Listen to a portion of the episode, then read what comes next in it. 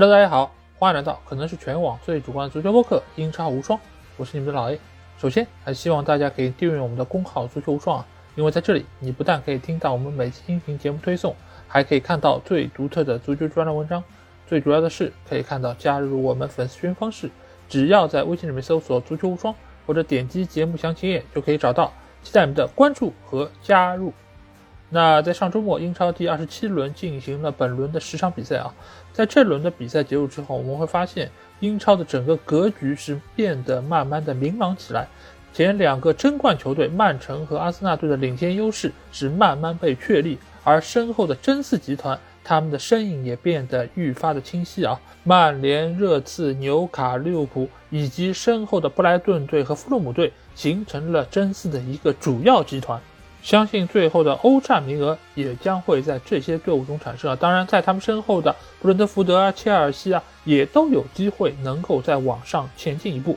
而在积分榜的下半区，原先最后四名的球队在这轮比赛中都没有输球，所以使得他们的名次又进一步发生了变化，一直从第十二名到第二十名，这中间的九支球队他们都拥有降级的可能性，所以今年保级的鏖战现在才刚刚拉开序幕，之后的比赛也会变得愈发的精彩激烈。那从这期节目开始啊，我是想对于我们英超精华的节目进行一定的改版。怎么改版呢？因为之前我们是通过关键词的形式，我们会打乱中间的一部分的顺序。那从这期节目开始，我会缩短每一场比赛分析时间，只会就中间一些比较关键的点以及争议性的话题来和大家进行讨论。而在节目的后一半时间，我们会留出来回应听众的一些问题。如果你们有什么问题想要问我，或者说想要和我一起探讨的话，欢迎在我们的评论区留言，我会抽时间在下一期的节目中来进行应答。另外一部分呢，也会就这一周所发生的一些热门的事件来和大家进行讨论。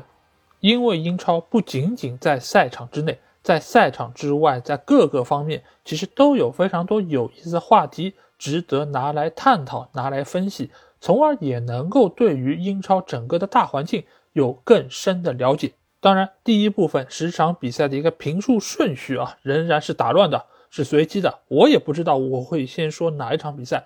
所以也希望听众能够完整的收听这十场比赛的一个进程啊，从而也可以更好的了解这二十个球队在这周之中他们发生了怎样的变化，他们经历了怎样的波动。好，那话不多说，我们就来到这期节目的第一环节，十场比赛的综述。好，那第一场比赛我们肯定要来到现在的榜首球队阿森纳队啊，那我们就来到是克拉文农庄球场，在这里富勒姆队主场迎战阿森纳。阿森纳在上一轮比赛艰难战胜伯恩茅斯之后啊，那这场他们迎来的是今年状态非常出色的农场主富勒姆队。那照理来说，阿森纳队可能会受到比上一场比赛更严峻的挑战，但是最终他们是三比零完胜了对手，而且而且这三个球都是在上半场打进的。那我们来看一下阿森纳队到底是做好了哪一些方面，让他们能够如此轻松的获得胜利。我觉得最主要的一点就是这场比赛大放光芒的特罗萨德。最早特罗萨德来到阿森纳队的时候，其实他的作用是用来顶替马丁内利的，因为当时在中锋位置上他是有恩凯蒂亚，所以特罗萨德一度是没有办法拿到主力位置，但是随着他替补上场之后的作用越来越强，再加上原本所在这些球员他们的状态仍然是保持相当不错，所以阿特塔就进行了大胆的变阵，就是拿下了恩凯蒂亚，把特罗萨德顶到了中锋位置，当然有时候也会把马丁内利顶到中锋位置，让特罗萨德和他之间形成一个换位。这个就不得不说一说现在阿森纳队左边路这个打法，我们从纵向来看，前面的或许是特罗萨德，后面是金琴科，但是呢，金琴科由于他经常会采取内收的方式，所以更大程度上左边这条边路就是留给特罗萨德或者马丁内利的。而从横向上来说，马丁内利和特罗萨德又是会进行换位的，他们两个人，一个人如果在中锋位置，另外一个人就会出现在边路，那这两个人的换位也会给到对方的防线非常大的一个牵制。另外一方面，再加上这一侧拥有扎卡，扎卡我们知道他本身是一个串联能力非常强的球员，他也有很好的前插能力，他的分球也相当不错，所以这一侧这四个球员之间的一个轮转跑动就带活了整个枪手的一个进攻线。原本来说，萨卡所在的右路拥有非常强的突破能力，再加之于厄德高的辅佐，所以原本阿森纳对右路是他们的强侧。但是现在由于特洛萨德的引入之后，使得左侧的进攻套路要比右侧更多更丰富，所以现在左侧反而成了阿森纳队的进攻强侧。这场比赛枪手打进的第二第三个进球都是来源于左侧特洛萨德下底传中之后给到了禁区中路球员，第一个球给到了马丁内利，第二个球给到了厄德高，其实都是同样的进攻套路。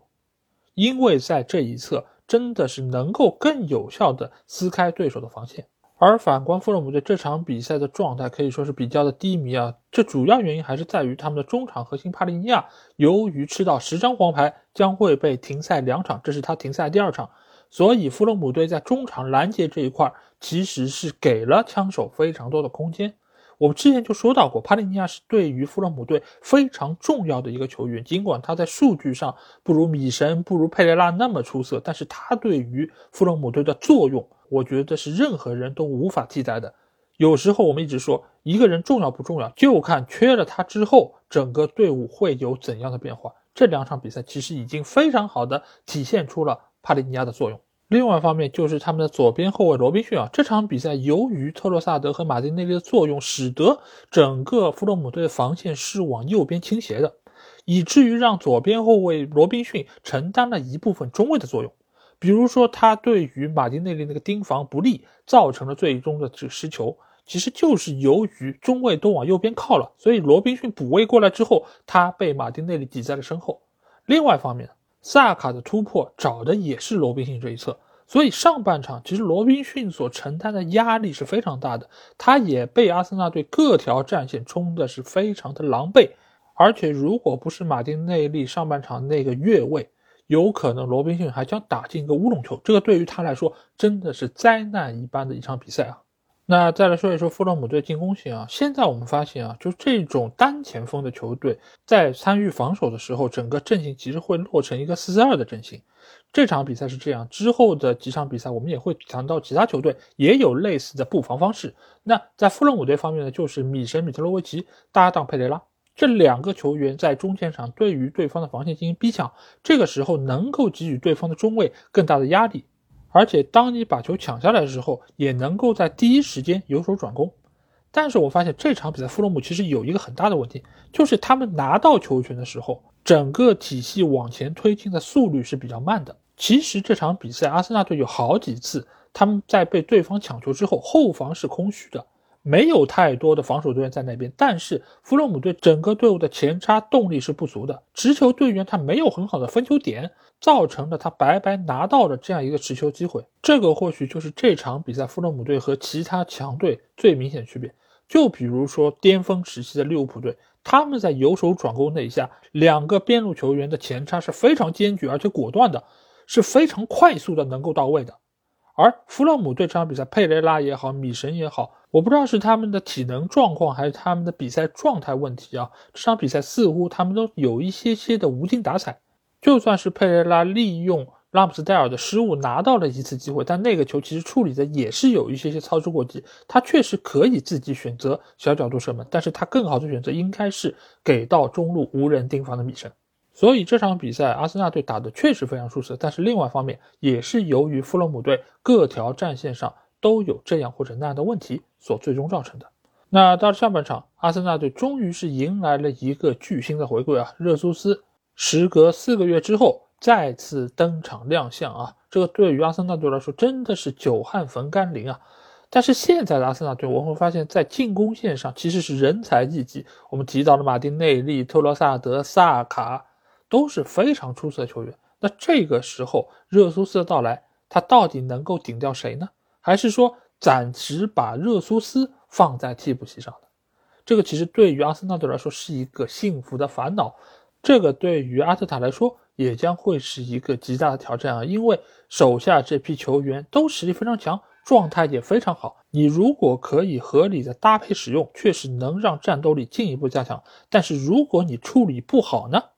反而有可能会造成队内的矛盾，这种事儿在世界足坛其实也是屡见不鲜啊。所以现在对于阿森纳队来说是时刻都不能松懈啊，毕竟在身后追赶他们的可是曼城啊。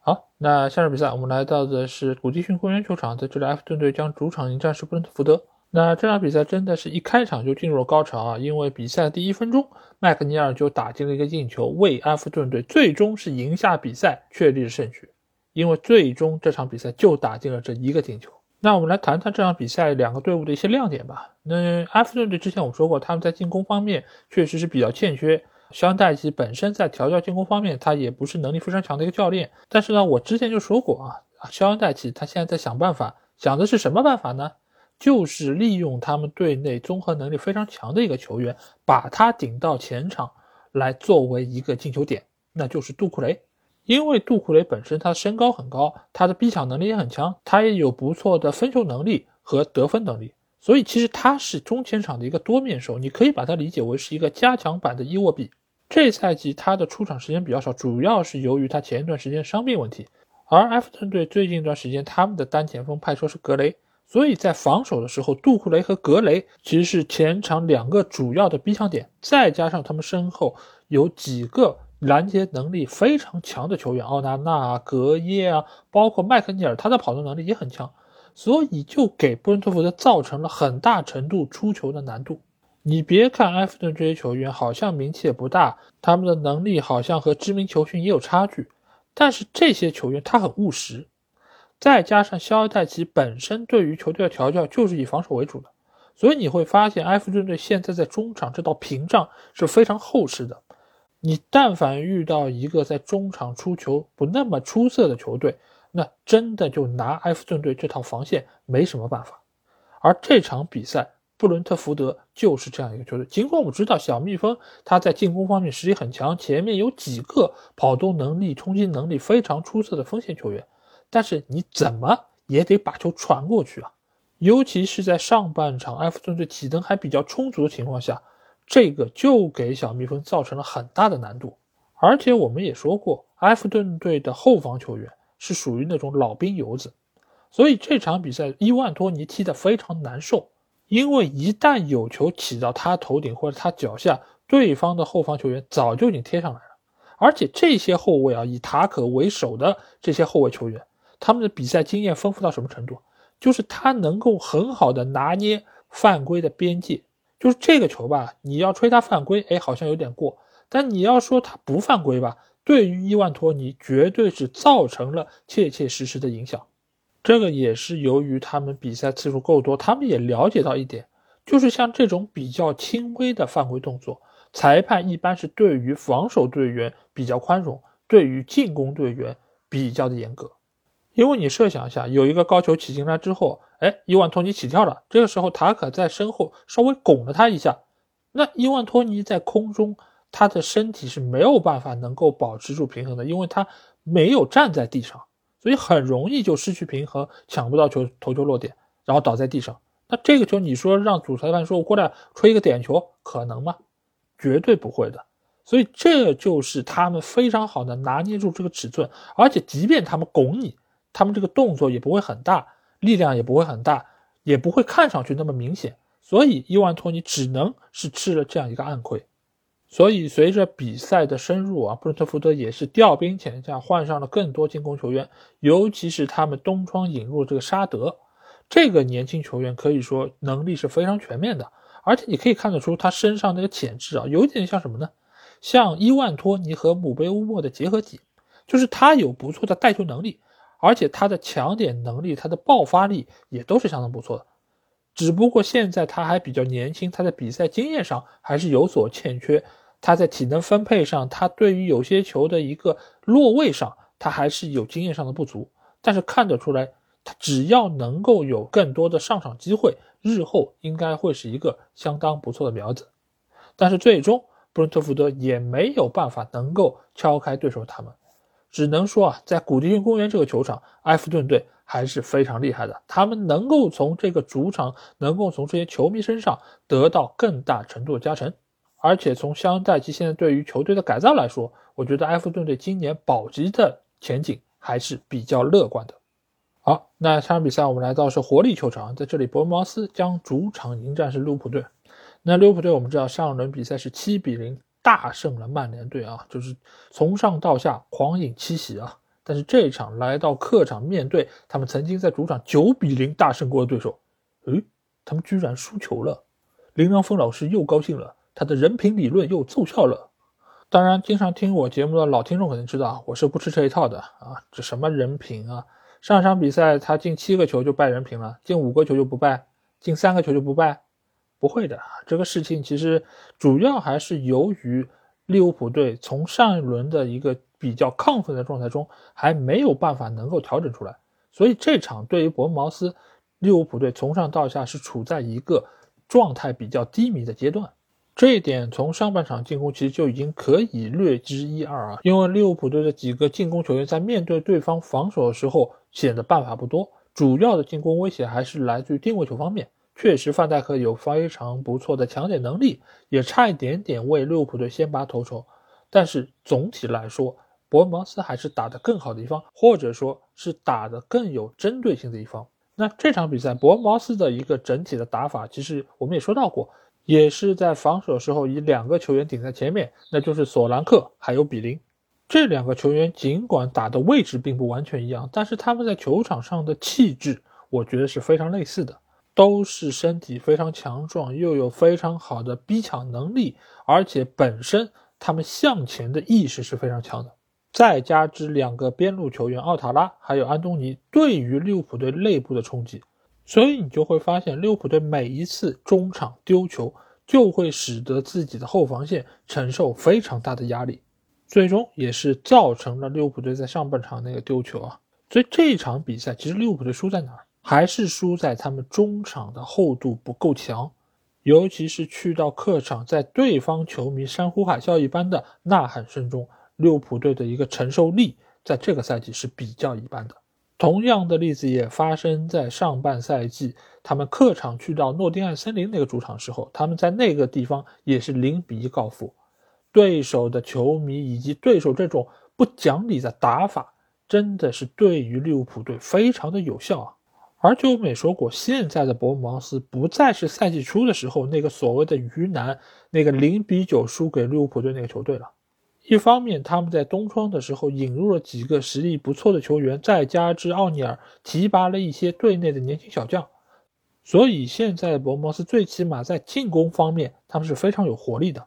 这个从上一场他们两球领先阿森纳队就可见一斑。伯恩茅斯或许问题比较大的还是出在他们的防守端，但是这场比赛他们表现的也相当不错。当然下半场他们派上了迪亚哥乔塔，让哈克波能够回撤到中场位置啊。顺便说一下，这个球员理论上应该叫哈克波，因为作为一个荷兰人，他名字里面这个吉其实发的应该是 H 的音，就像滕哈赫一样，他那个 H A G 发的应该是 H A G 而不是 H A G 啊，所以这个球员他应该叫哈克波而不是加克波。那哈克波后撤之后啊，确实是对于利物浦的进攻线是形成了一定的提振作用，他们是在下半场拿到了更多机会。但是不得不说，这场比赛利物浦队的状态真的是有比较大的一个下滑啊。相比于上一场打曼联那场比赛，球员的兴奋程度我觉得不可同日而语，毕竟这两个球队在他们的眼中重要性是完全不一样的。那你在上一场比赛有多嗨，那这场比赛你的状态就会有多大程度的下滑。这最明显的一个例子就是萨拉赫的那个点球，大家都说这个球是打假球吧，萨拉赫怎么可能把点球罚得这么离谱，但是大家有没有想到过一件事儿？只要你这个事儿它的命中率不是 百分之百 就存在出现失误的可能性，更何况点球的命中率真的不如有些人想象的那么高啊。萨拉赫出现一定的状态波动，没有把点球罚进，又有什么好奇怪的呢？所以在上场比赛啊，赢了曼联队之后，有很多球迷都说，哎，这样的状态我们可以去客场逆转翻盘一下皇马了。但其实你们要知道，如果打完曼联直接去打皇马，没有任何可以翻盘的可能性。但是你这场输给伯恩茅斯之后，哎，这个翻盘的可能性反倒有所提升了。你们知道为什么吗？一方面球员的状态是有所回升的，因为这场对伯恩茅斯是处在他们刚刚有一个大起之后的一个大落，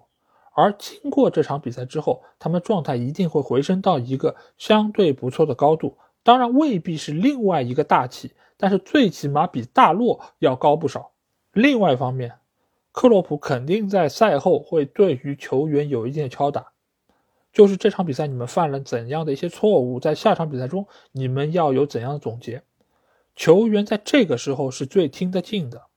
他们也能够在下一场比赛中表现出更好的状态和更好的专注力。当然要逆转皇马这个概率还是非常低的，但是你有 百分之五 的可能性也总比有 百分之一 的可能性要更好一点吧。而且从这件事啊，我又发现另外一个有意思的现象啊，那就是在上一场七比零大胜之后，不少的球迷他们都非常的兴奋，他们都踌躇满志，觉得利物浦队无所不能。但是这场输给伯恩茅斯之后呢，很多球迷又出现了比较大的一个消极情绪。所以我发现很多的事儿啊，就是很容易把眼前的这个事儿想得无比的巨大，无比的困难。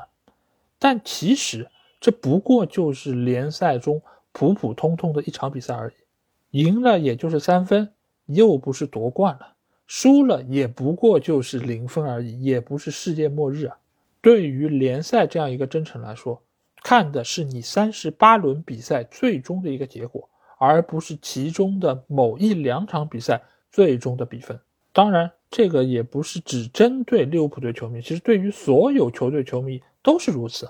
没有必要把一时的得失看得如此的严重。这或许也和最近短视频盛行有关，让不少的人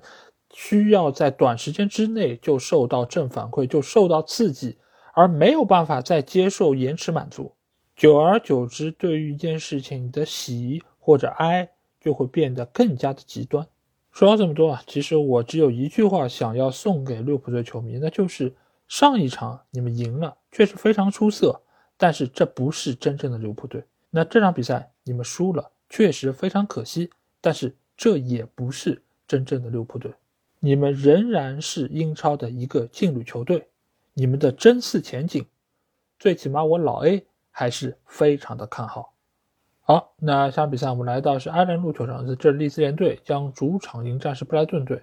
那这场比赛最后的比分是二比二，也可见双方在进攻上其实都投入了非常大兵力。从比赛的场面上来说，双方其实是运用了同样的一种战术，就是在对方的半场投入了比较多的兵力来对于对方的后防线进行逼抢。一方面利兹联队本来就是跑动能力比较强的队伍，他们在防守能力上是有所缺失的，所以他们要依靠自己的跑动，依靠自己的压迫来给予对手压力，让对手出现失误。而布莱顿队本身他们的中场拦截能力就比较强，由守转攻是他们进攻的重要一环，所以你会发现一个很奇特的现象，就是在每一个半区都是进攻队员比防守队员更多，所以造成了防守队员在出球方面就有比较大的压力。但是从进攻的套路上来说，布莱顿队还是要比利兹联队强出不少。一方面是他们的两个边路球员马奇还有米托马，也就是三山勋，他们对于两个边翼位是形成了很好的压制，所以布莱顿队在上半场他们拿到了更多机会，他们的进攻威胁程度也更高。所以在进行了几轮的尝试之后啊，在上半场三十三分钟，米托马助攻麦卡利斯特打进了一个进球，这这个进球也是彻底打破了场上的一个平衡啊。按照以往几轮布莱顿队比赛，照理来说凭借这样一个进球，他们能够在之后拿到更多机会，因为对方的防线一定会往上提，想要能够把比分扳平。那这正好是着了布莱顿队的道啊，那布莱顿队可以打进第二、第三甚至第四个进球。但是没想到这场比赛利兹联队却迎来了一个运气球，那就是班福德在外围的那脚远射。照今年班福德的状态来说，这个球他是抽不进的，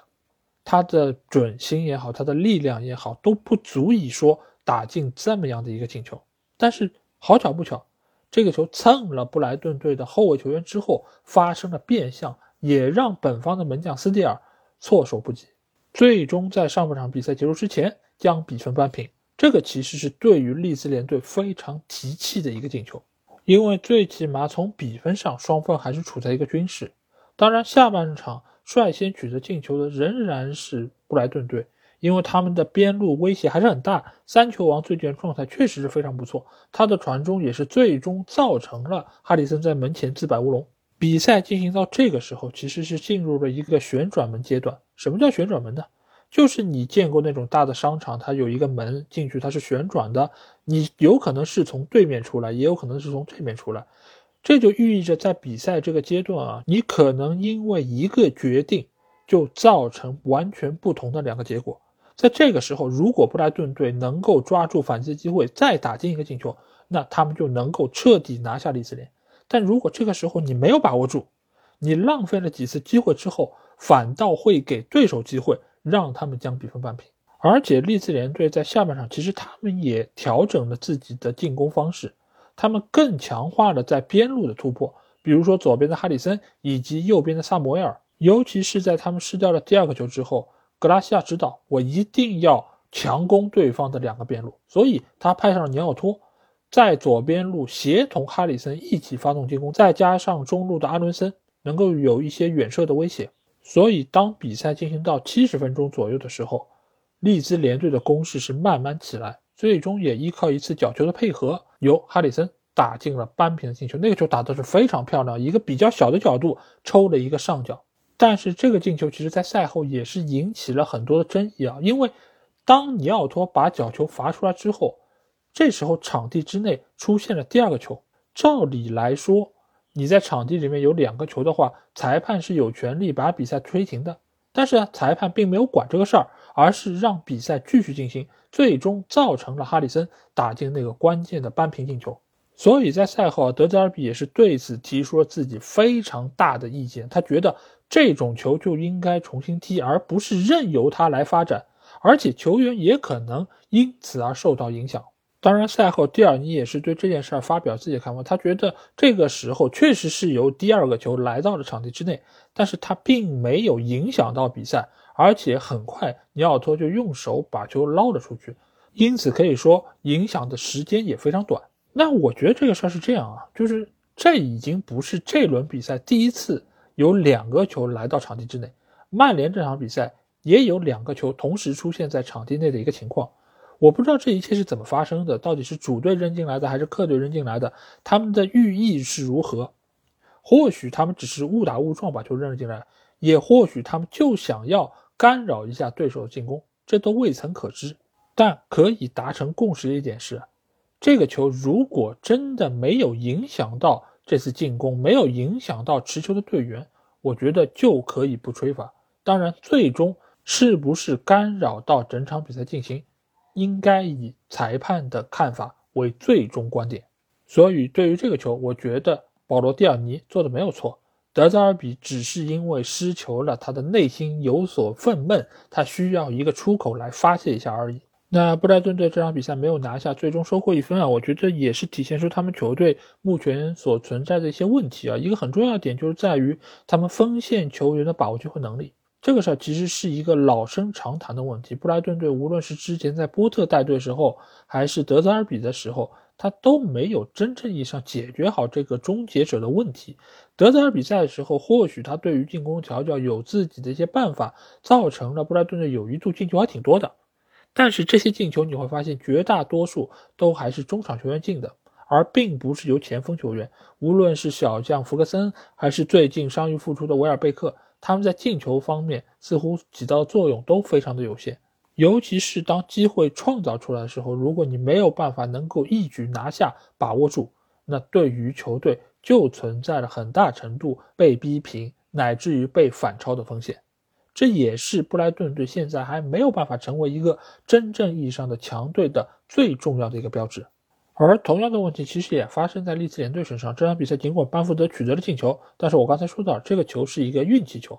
这个球是没有办法被复制的。班福德现在状态真的没有办法作为利兹联队主力前锋出现在场上，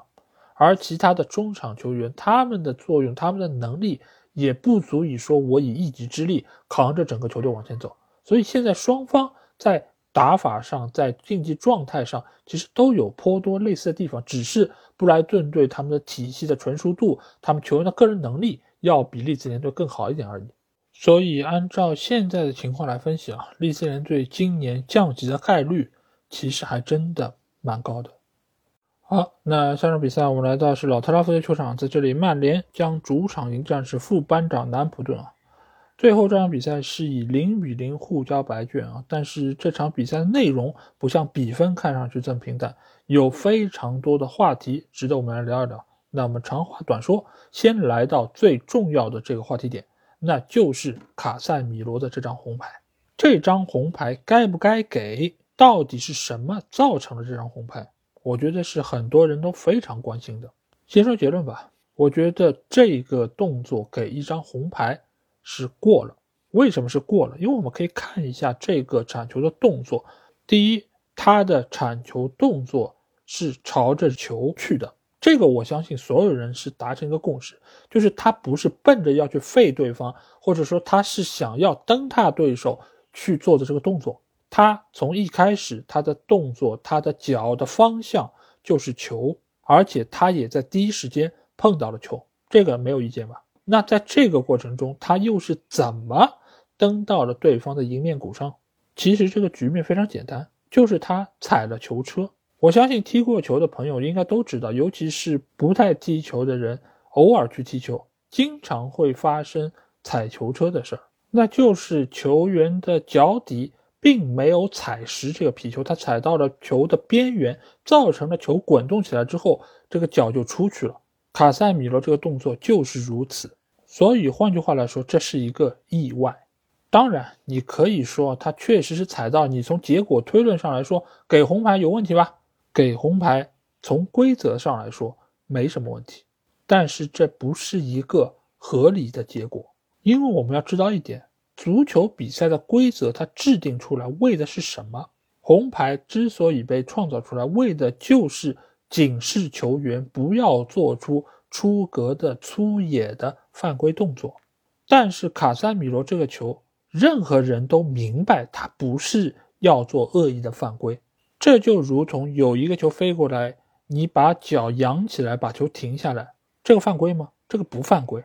但如果这个时候有一个人正好从你的身后出来，用头凑上去被你蹬到了，这个是犯规吗？这个就是犯规，但是一般来说这个并不会给红牌，因为裁判知道你不是有意要去蹬踏他的头部，只是你的脚正好在那边，你要做这个动作，而他的头从你看不见的地方伸了过来，仅此而已。如果这种动作也能给红牌，你是想要警示球员些什么呢？以后不要再用脚抬这么高去停球吗？还是说以后你就不要做铲球动作了，避免再踩个球车铲到别人？这样的判罚是背离足球比赛初衷的，是非常教条的一种做法。当卡塞米罗被罚下那一刻，被他铲到的球员阿卡拉斯甚至上来都抱了他。其实球员和球员之间本身他们已经认为这不是一个很严重的事，他也知道这不是有意的，但是裁判却在这个时候不依不饶，在比赛只进行了三分之一的时候就直接红牌罚下了一个球员。还有一个事儿，我觉得特别特别的奇怪，那就是为什么一看 V A R 就一定会改判？这个事儿我在之前节目中就说过了，为什么改判率这么高？这些主裁判是没有脑子吗？ V A R 跟你说你去看一下，你就去看了，然后看完之后就改判，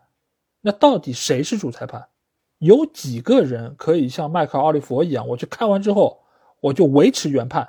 有吗？原本 V A R 就是给一个参考，让你再去看一看，复核一下，确认一下，你确认完了是可以维持原判的。现在倒好，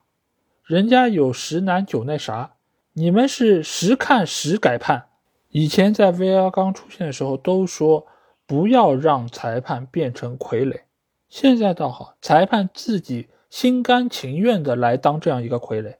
我不知道这中间有多少是裁判他真心觉得我应该改判， V A R 裁判说的确实有道理，我前面没有看清，但我相信也肯定会有出现说好像可以这样也可以那样，那既然你提出了，我就按照你说的办吧，我也别驳你面子。不能动不动就是你提醒我我就拒绝，你提醒我我就拒绝。大家好歹是这样一个体系中一起工作的，有没有可能是这样的一个情况呢？我不知道，我也不敢断言，或许听众在听到这一段的时候也可以替我回答一下，你们是不是也有同样的疑惑？我在这里肯定还要再重申一句啊，并不是因为这个判罚是发生在曼联队的身上，我才有这么大的意见。在过往的这么多期节目，你们知道我做的所有对于裁判以及判罚的判断都是基于这件事儿本身。今天这件事儿如果换一个球队，我一样会提出同样的见解。当然这场比赛中还有其他两个判罚，一个就是南安普顿在上半场在禁区内那个手球，这个球我个人觉得你如果作为身体的支撑手碰到球，确实是可以不判点球，这个也是有事实依据的，我觉得不判可以理解。还有就是下半场拉什福德在禁区之内疑似被对方门将巴祖鲁绊倒的那一下，那个球其实我觉得分两方面来说，这个球它是不是像很多朋友说那样是致敬 C 罗在禁区里面跳水呢？我个人觉得不是，因为如果你们看了当初直播的时候，它其实有一个机位，它是很清楚的展现出巴祖努的膝盖是蹭到了拉什福德的腿，造成了他失去平衡，左脚踢到了右腿之上。但是如果你只是从另外一个角度看到的话，你会发现好像拉什福德是自己绊自己，但其实不是的，巴祖努确实是碰到了拉什福德。这个如果你们没有办法找到那个镜头的话，你们可以去足球无双的微博或者小红书找到我 po 在上面的那个录像，同时也希望大家可以关注我们在这两个平台上的账号啊。从那个录像你会发现他确确实实被碰到，但是被碰到就意味着应该给点球吗？也并不是，因为首先这个球其实离底线已经非常近了，拉什福德已经是脱离了对这个球的控制，所以我觉得不判点球是很应该的，而且我相信裁判也是看到了确实是有碰撞，否则的话他就应该过去给拉什福德一张黄牌。那拉什福德的倒地动作是不是夸张了呢？我觉得也没有，因为当你在高速突破的过程之中，你只要受到一个非常轻微的力，就有可能导致你失去平衡栽倒在地。这个我相信很多人骑自行车啊，或者说是溜冰啊，都很容易能够理解。所以我对这个球我最大的意见就是很多人在那说是致敬 C 罗，是在那跳水，我觉得这个是对于拉什福德以及 C 罗两个人双重的不尊重。那在说完了这几个有争议的判罚之后啊，我想在这里批评曼联队几句。什么地方呢？就是曼联在拿到了这张红牌之后有一个非常不好的习惯，是什么？就是他们想要利用自己受害者的这样一个姿态来占据场上的一些主动。就比如说裁判你已经给了我红牌吧，那我在之后做出一点出格的动作，或者说我创造一些疑似的点球机会，你就应该找平衡，你就应该判点球给我吧。这个事儿在曼联接下去的比赛过程中发生了不止一次，最著名的就是毕费在禁区之内倒地那一下，其实没有人碰到他，但是他非常夸张的倒地之后就找裁判要点球，他想要的就是裁判之前觉得我这个红牌是不是有点量刑过重了，在这个时候我找个平衡，我判个点球给你。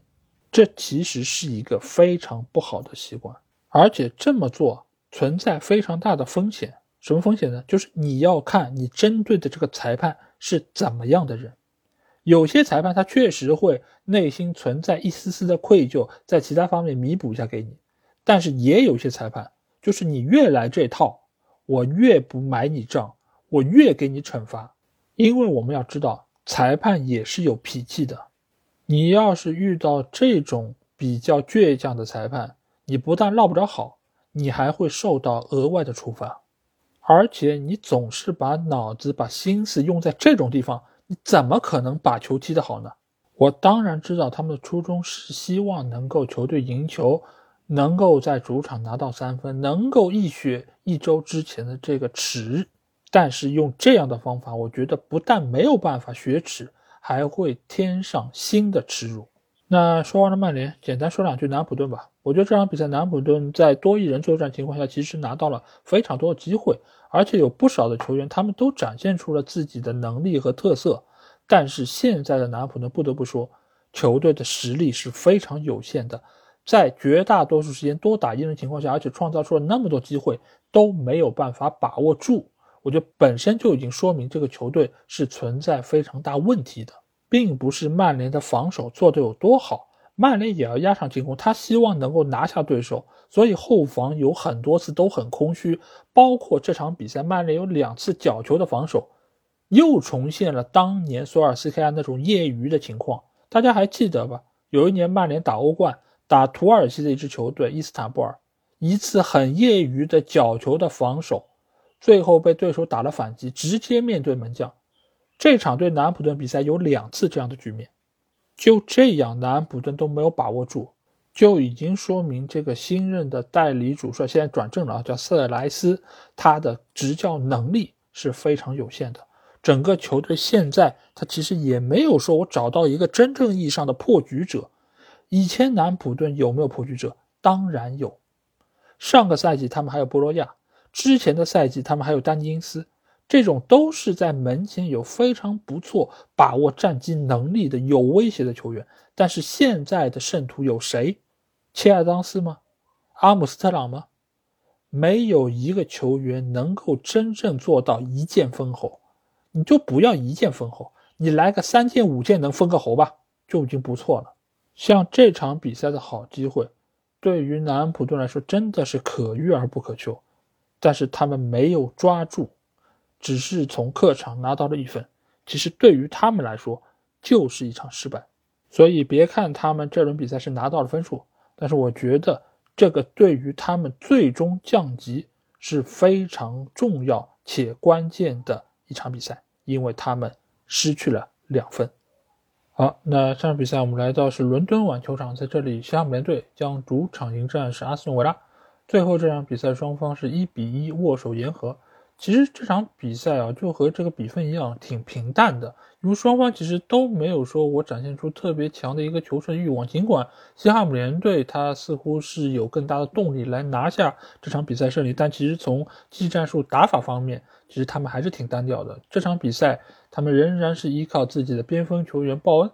一般来说就是后场一脚长传来找鲍恩，让他在边路形成突破，依靠他的速度以及他突击的能力。但是尽管鲍恩有不少次确实是能够突进去，但是在中路其实是比较缺乏经营点的，因为现在他们的当家前锋是丹尼因斯。丹尼因斯呢，他不是属于那种像以前安东尼奥一样是站桩型的，他是可以在禁区里面抢点的，而丹尼因斯是需要有空间，在空间的基础上他能够说发挥他把握机会强的这么一个能力。但是鲍恩一般来说如果是边路突破，那其实对方的落位就已经非常深了，在这个过程之中其实丹尼因斯在禁区里面拿球的空间就已经非常的有限，所以这场比赛绝大多数的机会都是鲍恩下底之后传中给到另外一侧的本拉赫马，依靠本拉赫马的内切来形成射门。无论是哪一种进攻方式，其实对于铁锤帮来说这个都是比较单调的，对方要防你也会比较容易。就好像曼联队的安东尼，每一次他拿球大家都知道我防你内切嘛，防你左脚兜远角那一个射门嘛，而鲍恩其实也是一样的，就是每一次他拿球大家都知道趟一步就往前跑嘛，靠速度去突嘛，这个其实你要防守起来就会更加的轻松，因为你的套路太单一了。而且为了防你这一侧，他让莫雷诺打了六十几分钟就被换下去了，换上迪涅，继续一个体能充沛的后卫来盯你，那即便你的鲍恩、你的速度、你的爆发力、你的能力再强，你也盯不住轮番的防守啊。而维拉队这场比赛打法就清晰很多，就是布恩迪亚出现在十号位，也是他最擅长这个位置，发挥他个人能力强、能突能带的这样一个特色，给前场和边路的球员创造机会。沃兹金斯仍然是坐镇中路的位置，发挥他能搅局、能抢点的优势。所以这场比赛其实沃金斯光他一个人就已经给到西汉姆联队很大的威胁。这场比赛铁锤帮的祖马伤愈再次复出啊，他是经常是伤伤停停，所以这一个赛季他的出场也是非常不规律。那他的到来对于球队的防守肯定是一个好消息，但是光有他一个人还是不够的。这场比赛和他搭档是阿格尔德，但是阿格尔德我们知道他是一个机动性比较强的后卫，你要真和冲起来的沃特金斯抢位子，这其实不是他的擅长，而且他有时候也会有一点点位置感不强的一些毛病。而这场比赛的那个丢球就体现了他在这方面的问题，因为这时候其实是他来盯防沃特金斯，他也看到了沃特金斯所在的位置，但是他没有想到对方能够在这么短的时间里面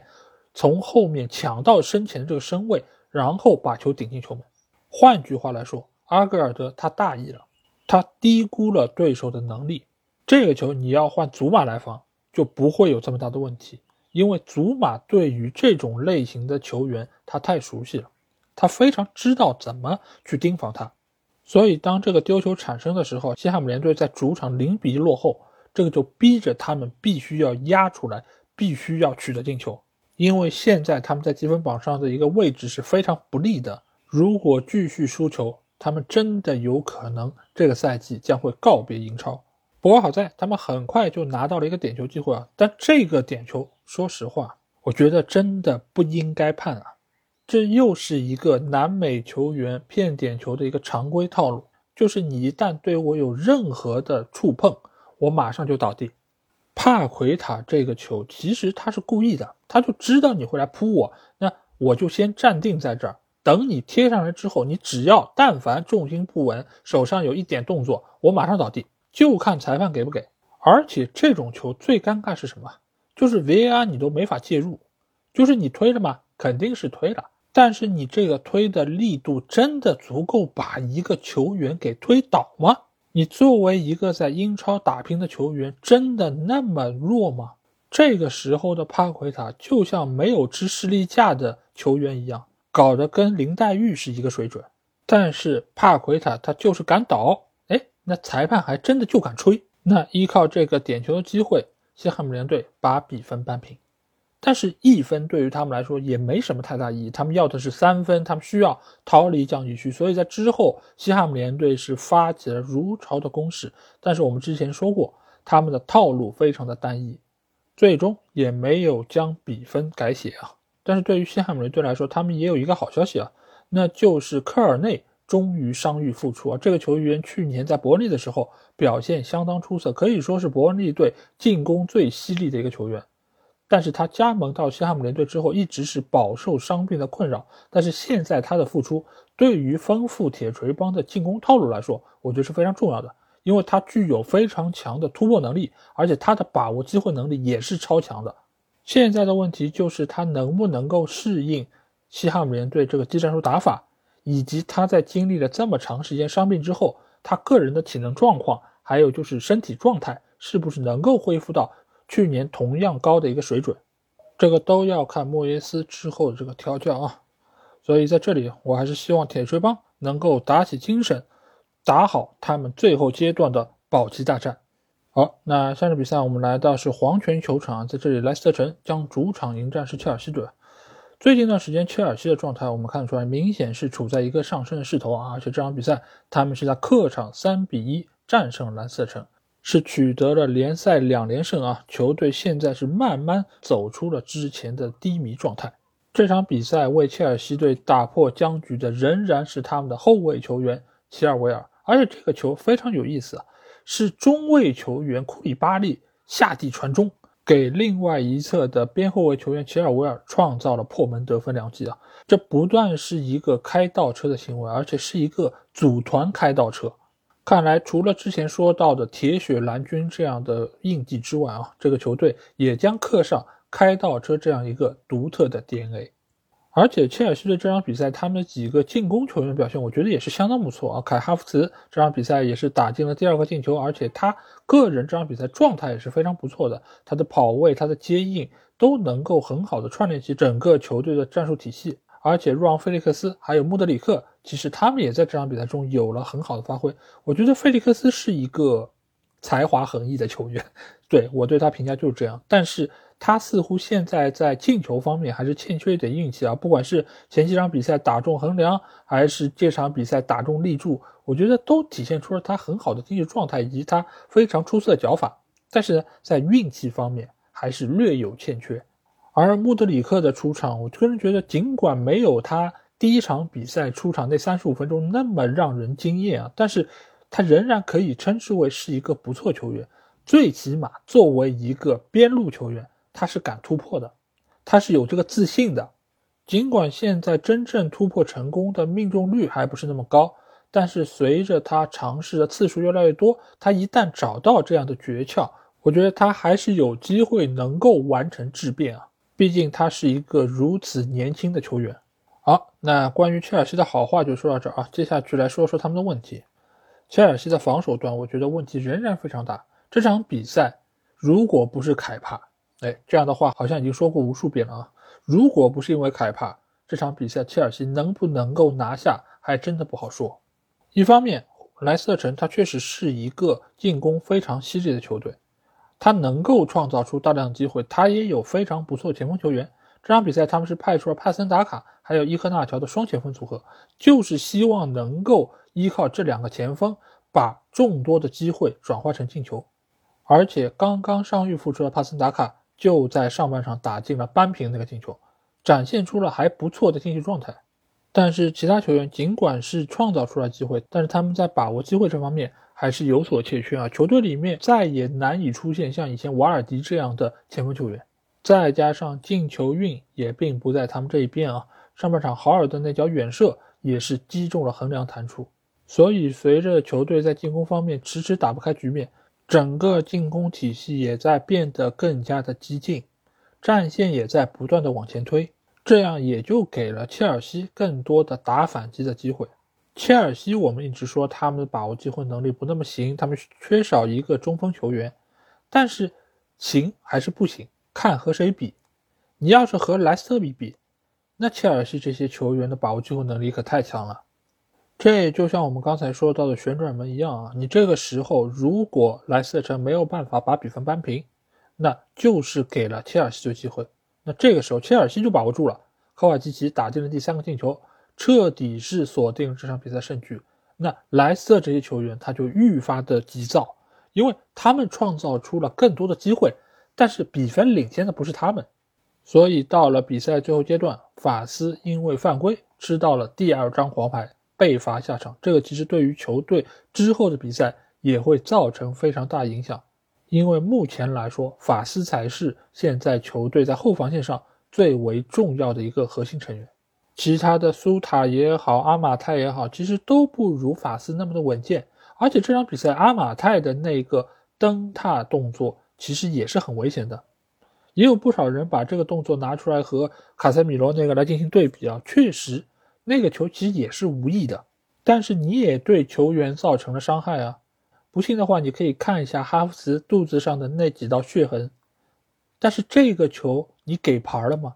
别说红牌，连黄牌都没给。所以对于现在英超联盟的这个裁判委员会啊，我觉得真的是需要花点时间好好研究一下，到底对于现在比赛的量刑该如何判罚。那这场比赛胜利除了对于切尔西来说是一个好消息之外啊，那对于主教练波特我觉得也是一个天大的好消息，因为他身上的压力终于可以卸下一部分啊，因为除了英超两连胜之外，他们也在欧冠联赛中晋级到了下一轮，他也算是度过了他最艰难的一段执教的时期啊。而且球队现在尽管是拥有一些些问题，但是相比于之前来说，从进攻方面从防守方面很多地方都已经理顺了，而且对于这些球员的使用他也变得越来越有心得，所以接下去这段时间我觉得切尔西将会进入他们抢分的一个高速通道，毕竟之前的比赛并不是没有创造出机会，而是很多机会都没有把握住，但是现在呢随着他们自信心越来越强，他们也将迎来属于他们的概率回归，再加上他们下一阶段的对手强队并不是特别多，所以我看好波特球队能够一鼓作气拿下一些分数，最终在排名上实现一个大幅度的跳升。好，那下场比赛我们来到是圣詹姆斯公园球场，在这里纽卡将主场迎战是狼队。那最后这场比赛纽卡是二比一获胜，这个也是他们在时隔五轮之后第一次获得比赛胜利啊，这个对于纽卡来说也是非常的宝贵。那这场他们在主场作战理应来说是占据比较大的优势，但其实如果看了比赛朋友大家会发现啊，两个球其实打得非常焦灼，狼队在客场也并没有说你们是一个能够有机会争四的球队，我就在这边让你们。狼队最近的状态我们也说过，它是有一个比较明显的提升，所以现在他们的战斗力不是两个月之前的狼队可以来比拟的。而纽卡最近我们知道他们在防守端并不如以前那么稳固，在进攻端却是一如既往的比较拉胯，所以他们现在的每一场比赛也并不如两个月之前那么的稳妥。最后他们能够获胜，从上到下也是非常开心啊。当然从比赛一开始其实纽卡就受到了对方比较大的一个威胁，其中最让人关注的就是波普在禁区内放倒了对手的球员，这个球其实我觉得 V A R 应该要介入啊，这很明显啊，因为对方已经把球趟过去了，如果波普不干扰的话就是一个绝对意义上空门，但是这个球你要真判了，那红点套餐大概率是逃不掉，所以裁判也在犹豫这个时候是不是应该量这么重的刑，他到底有没有那么明显犯规呢？所以几个裁判其实都在背后商量这件事儿，最后没有判，我觉得他们也是考量到说波普的动作也不大，比赛也刚开始，对手球员对于球的控制好像也没有那么的牢固，所以综合几方面的考量，裁判最终也就让这个球过去了，纽卡也算是逃过一劫。所以从这个球我们会发现啊，就现在英超这些裁判他们在量刑方面真的是随意性挺大的。一方面足球比赛这个规则本身它就有很大的灰色地带，再加上裁判在这个中间的判罚又不是那么统一，他们的标准也是一会儿这样一会儿那样，所以足球比赛的结果会造成那么大的争议。你要往好了说啊，这种判罚方式能够保留比赛的一个悬念，让比赛更好看，更出乎大家预料。但是你又往难听了说什么，就是没有规矩嘛，就是你也不知道这个球这个动作做下去最后会有怎样的后果，搞得跟开盲盒一样。这样的规则如此儿戏，对于这项运动的开展真的好吗？那在逃过了这些之后啊，纽卡展现出了他们在球场上的能力，毕竟他们在阵容方面他们在能力上面还是要比狼队强出一块，而且看出来啊，纽卡的球员在主场作战的时候他们的竞技状态他们的精神头是不一样的，所以在场上他们也是创造出了更多机会。那在上半场第二十六分钟的时候，纽卡由伊萨克打进了一粒头球，这个球其实非常体现纽卡这个进攻套路的，那就是由特里皮尔在边路起球，中路的球员来抢点。那这个打法其实属于纽卡的常规操作啊，这个从特里皮尔这赛季的助攻数就可见一斑。那中路抢点球员从以往的卡隆威尔逊现在是换成了伊萨克，一方面呢他更加年轻，另外一方面他的头球以及他的身高都要比威尔逊更加有优势。但是我们之前也说到过啊，就伊萨克这个身材其实比较瘦削的，如果他要在禁区内和对方的中卫球员拼身体，他是没有什么优势的。但这个球他是怎么抢到的这个落点呢？主要就是出在狼队现在这个定位球防守啊，是以区域防守为主。那区域防守相比于人盯人防守来说，它就有一定的弊端，就是它在中间这一块区域里面，它的防守是比较松散的，它不是说我完全贴住人，而是谁离这个球员比较近我就谁去盯，那这个中间就会出现一定程度的比如说配合不默契，或者说上抢不及时，那就有可能造成在盯人过程中有漏人的现象，或者说有冒顶的现象。而伊萨克这个球恰恰是抓住了对方这样的一个弱点，将球打入了球门。但其实区域防守和人盯人防守各有优缺点，现在这个方法它没有展现出那么好的防守效果，主要还是在于狼队的这个区域防守它的配合默契程度还不是特别好，它本身这几个球员在防守的位置感上其实也有一些问题，所以才给纽卡抓住这样一个机会。那在失球之后，狼队肯定是要发动反击，而狼队的进攻说句实在话比纽卡还要糟糕。我们之前一直说纽卡的进攻转化率很差，尤其这两个月他们的进攻数据下降很严重，但其实狼队啊这赛季进攻数据就没好过，对吧？除了前锋球员的伤病啊状态啊等等各方面，这些球员他的能力本身也不是特别理想，整个狼队相对来说进攻最好的球员就是波登斯，而波登斯又长期受到伤病的困扰，所以这赛季的出勤率也不是特别稳定。但这场比赛波登斯表现还是相当不错的，他的内切射门也是很有威胁，上半场有一次就直接打中对方立柱，而在下半场他也是依靠自己的突破能力是拿到了不少机会。所以现在来说，我觉得狼队应该是要依靠波登斯来作为他们主要的一个突击点，再在中路安排几个站桩型的中锋在那边牵扯对方的防守兵力，那或许狼队的进攻能够有一些起色。下半场的那个进球其实也是某种程度上这种做法的一个体现啊，因为在中路劳尔西米尼斯给予对方防线非常大的一个压力，所以造成了特利皮尔防守的失误，他脚底打滑之后将球送给了黄喜灿，黄喜灿当然是得来全不费功夫啊，将球打入空门，也是替狼队将比分扳平。这个进球发生在全场第七十分钟，其实是一个非常关键的节点。这个时候你说时间长吧，还有二十分钟，你说时间短吧，这其实一眨眼就过了，所以其实留给纽卡的时间并不是特别多。而且就在两分钟之前，他们刚刚是对于锋线做出调整，把圣马克西曼还有伊萨克换下，换上了他们的常规套路卡伦威尔逊还有阿米隆，这个其实是前一个阶段他们进球的一个固定套路。而在比赛的最后阶段，埃迪豪是想要用这样一个配合程度更高的阵容来攻击对手的防线，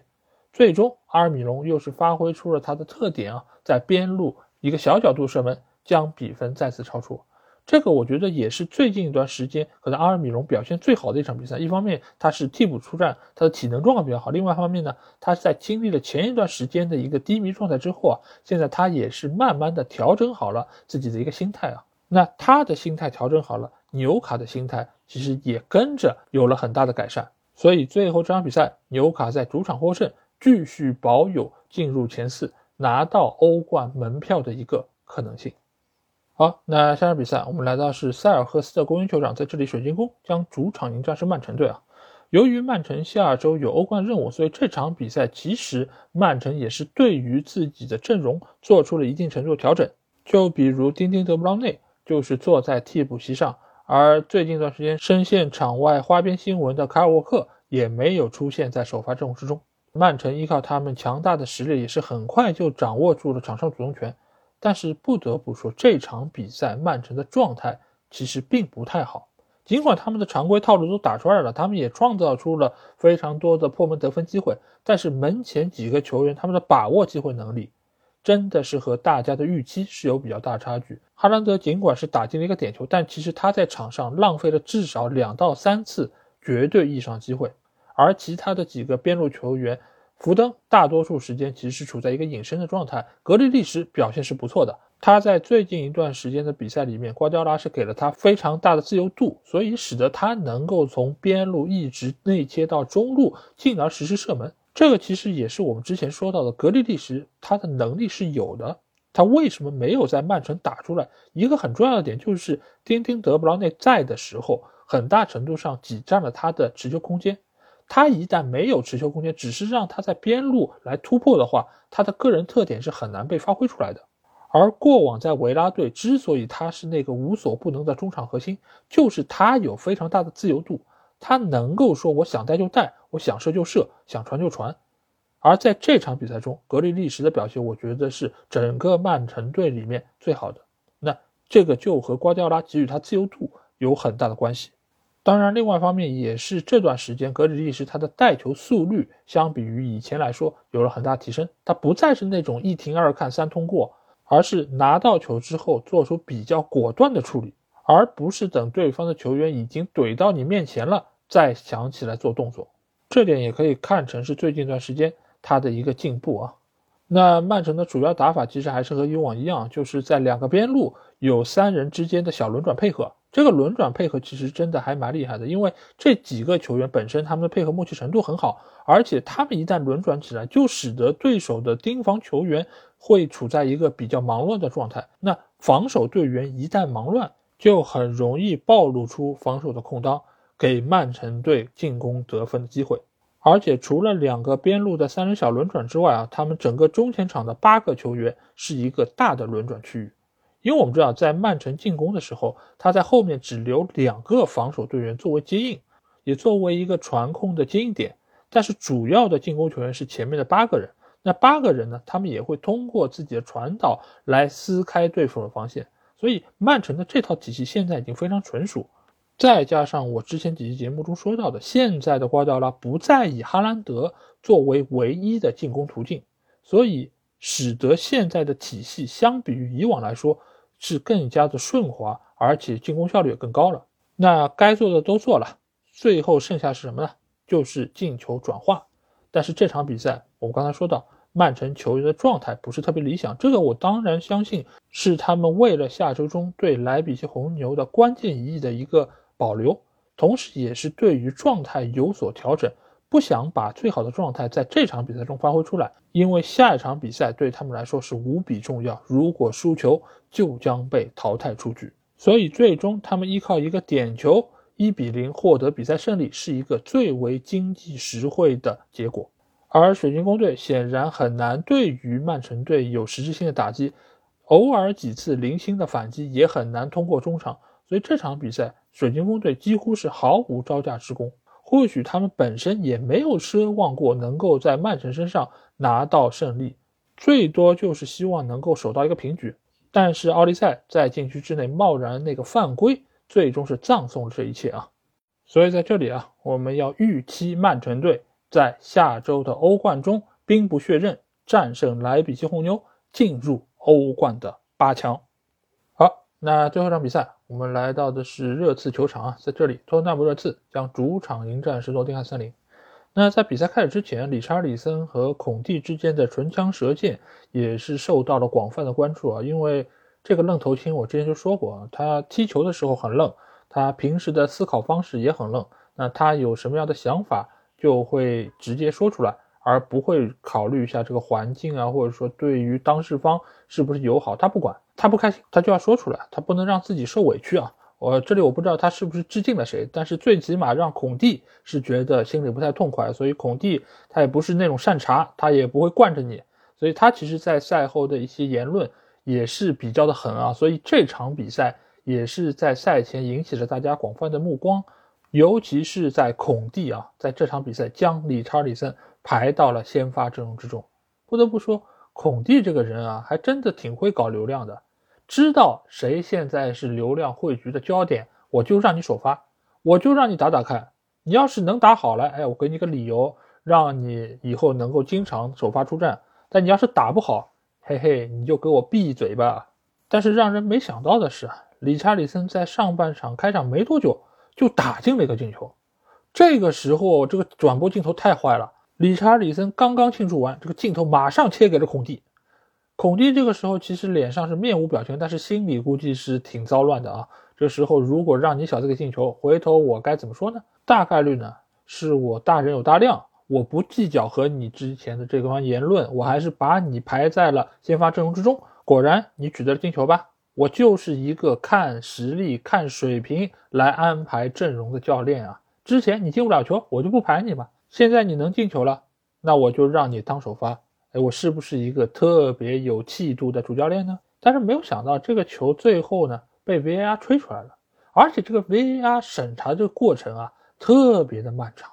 大家都在焦急的等待着这个结果产生，理查利森尤其如此啊，他心里其实也很愤懑，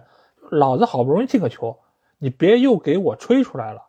所以这个时候啊，就要诟病一下 V A R 的这个越位系统，我一直说世界杯那个系统挺好的，别管那个录像什么时候给，最起码这个结论你得先给我出来，之后我再慢慢补证据，我再告诉你啊是哪个部位越位了，但是这个结论是不会错的，哪像现在英超的这个划线找点然后多少慢是慢的嘞，你要是这样的一个流畅程度怎么吸引到新的球迷。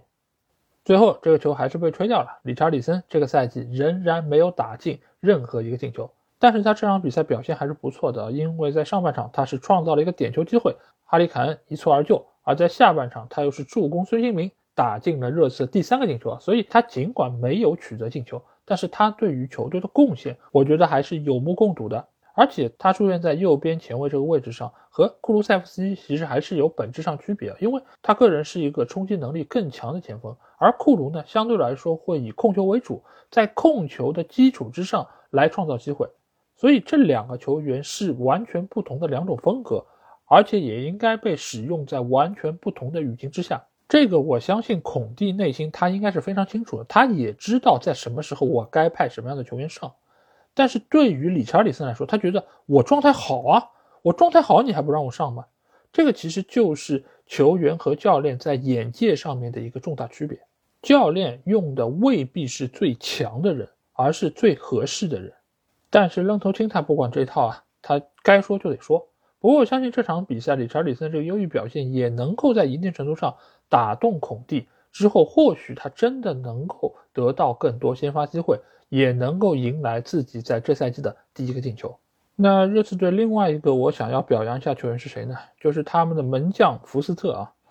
因为之前洛里一直是霸占着球队主力门将那个位置，所以福斯特他能够出场时间比较有限，所以当洛里一旦受伤，他出场那几场比赛表现都是非常糟糕的。因为大家要知道，一个替补门将每天参加训练和你上场比赛是完全不同的感受，所以你一旦回到先发阵容之中，让你担任主力门将，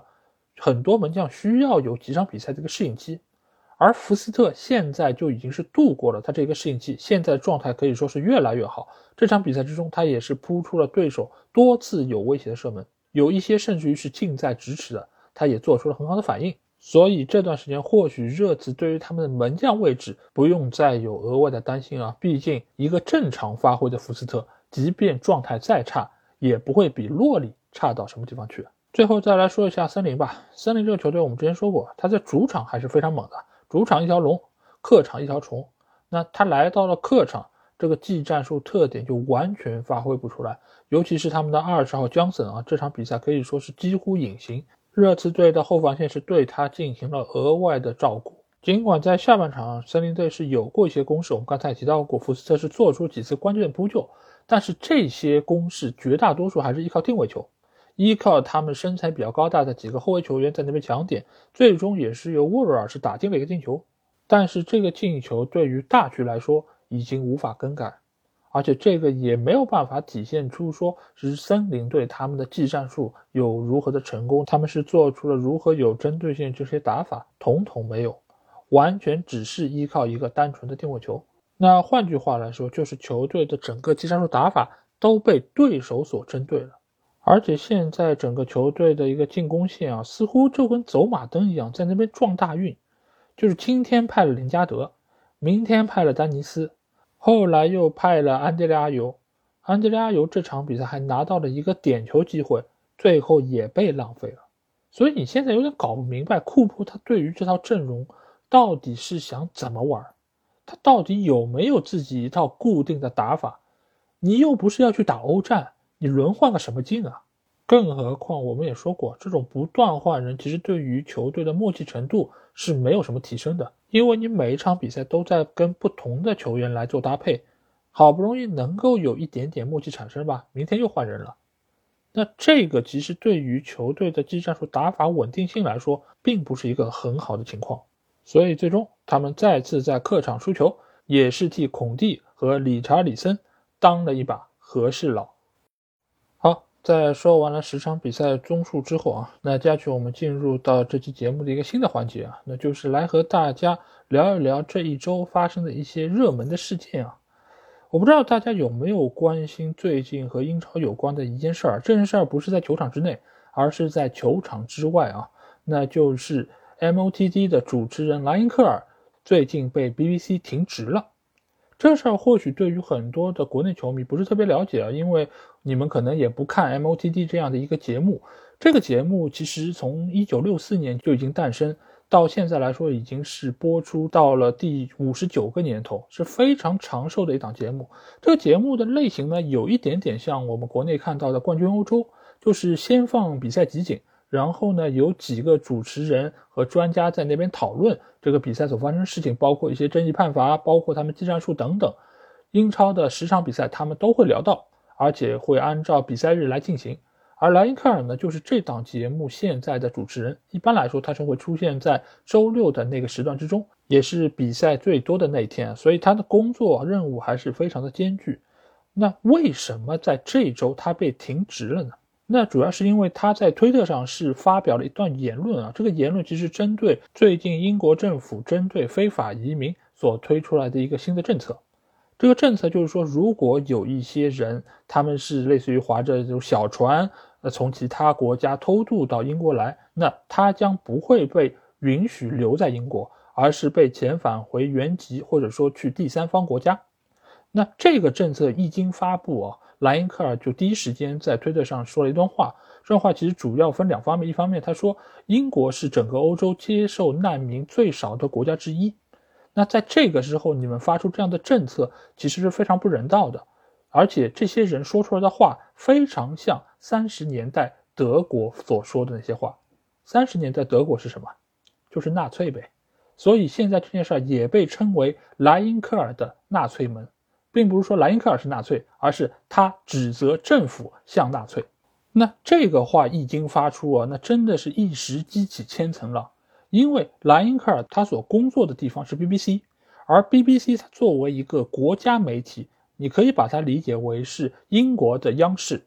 那作为这样一家媒体，它理论上来说对于政府的这类政策，它最起码应该是不做任何带有立场的评价。那在这个时候，你手下的一个雇员在自己的社交媒体上公布了这样一个言论，其实是非常不合适的。所以 B B C 出于影响方面的考量，把它停职了。那这样的事儿如果发生在我们这儿，可能这件事就结束了，因为它被停职了嘛。那之后该干嘛干嘛。但是在英国，这件事儿才刚刚开始发酵。为什么？因为这节目还得做啊 ，M O T D 还继续得在周末播出啊。那莱因克尔不上，其他人总得上吧。而且这个节目除了主持人之外，其实还有非常多嘉宾，这些嘉宾也都是我们耳熟能详的一些知名球星啊，伊恩·赖特、阿兰·希勒、杰纳斯、墨菲、米卡·理查兹、迪尼等等，这些我们非常熟悉的球员都是 M O T D 的嘉宾成员。那这件事一经发出，其他的这些嘉宾也好，主持人也好，纷纷力挺莱因克尔。前阿森纳队的著名球星伊恩·赖特是第一个站出来，他第一时间说莱因克尔不做，我们也不做。很快阿兰·希勒也跟进，其他的工作人员也纷纷跟进，包括在赛后我们知道球员和教练都会接受采访，而这部分的采访工作在这周也都全部被停止了。这就是这件事儿所引发的一个连锁反应。以往 M O T D 这期节目差不多是一个半小时，但是这周只有二十分钟，里面就是每场比赛的集锦画面，不带任何的演播式分析讨论环节。这个节目已经不是我们所熟悉的 M O T D 了。而且 B B C 在做出这样的一个决定之后啊，他们在社交媒体上的账号也是被很多人访问、评论、攻击。这中间绝大多数人其实立场都是偏左的，因为他们觉得每一个人其实都有人身自由，他们都应该受到相应平等的对待。而莱因克尔他作为一个人来说，他也应该有言论自由，他应该有权利发表自己的观点。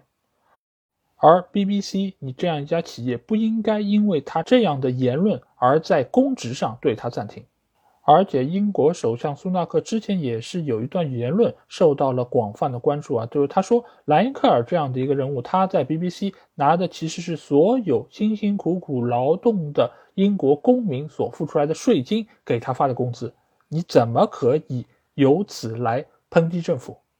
但其实这段话也被很多人引用啊，意思就是说 B B C 他给的钱是哪来的，并不是税金啊，而是每一个购买的这个频道这个节目的观众所付出的金钱。那我作为观众我要看什么？我就是要看莱因克尔啊，我就是支持他这么说啊，所以你怎么可以来停他的职呢？就这样一时之间，这个话题就破圈成功，不仅仅是一个足球圈内的事儿，而是整个的一个社会事件。不少的球员或者社会人士也是发表了对于莱因克尔的支持，莱因克尔之后也是在推特上说啊，他感谢所有人在这段时间里面给予他支持，他感受到了前所未有的温暖，也将激励他继续前行。但是其实这件事儿，所有人都是在支持莱因克尔吗？其实也不是啊，因为我也看到有很多人在那责问莱因克尔，你当然可以在这儿做好人，你是希望接纳这些难民或者说这些偷渡者，但是你有没有想过他们的到来会严重影响到当局政府的很多公共事务，包括医院，包括其他的机构，都可能因此而降低工作效率，从而影响到本国正常居民的生活。所以你要光从这件事儿的对和错来分析，其实没有人是错的。英国政府它是偏保守的，它是偏右翼的，它做出这样的一个决断，也是为了能够让本国的居民可以有更好的生活，最起码不至于影响到他们的生活。而作为左翼人士，他是向往平等，向往自由的，那在这个时候他自然会做出更加偏向于平民的一些言论。而且莱因克尔也说到，他是需要给这些没有办法发声的人一个发声的空间，替他们来说出一些话。那好，那这件事其实又牵扯出另外一个议题啊，那就是所谓的言论自由的边界在哪里。因为我们知道，就是国外的很多地方一直都说啊，他们言论自由，想说什么就说什么。但其实你会发现，他们也有相当多的禁区，他们也有非常多的边界在那边，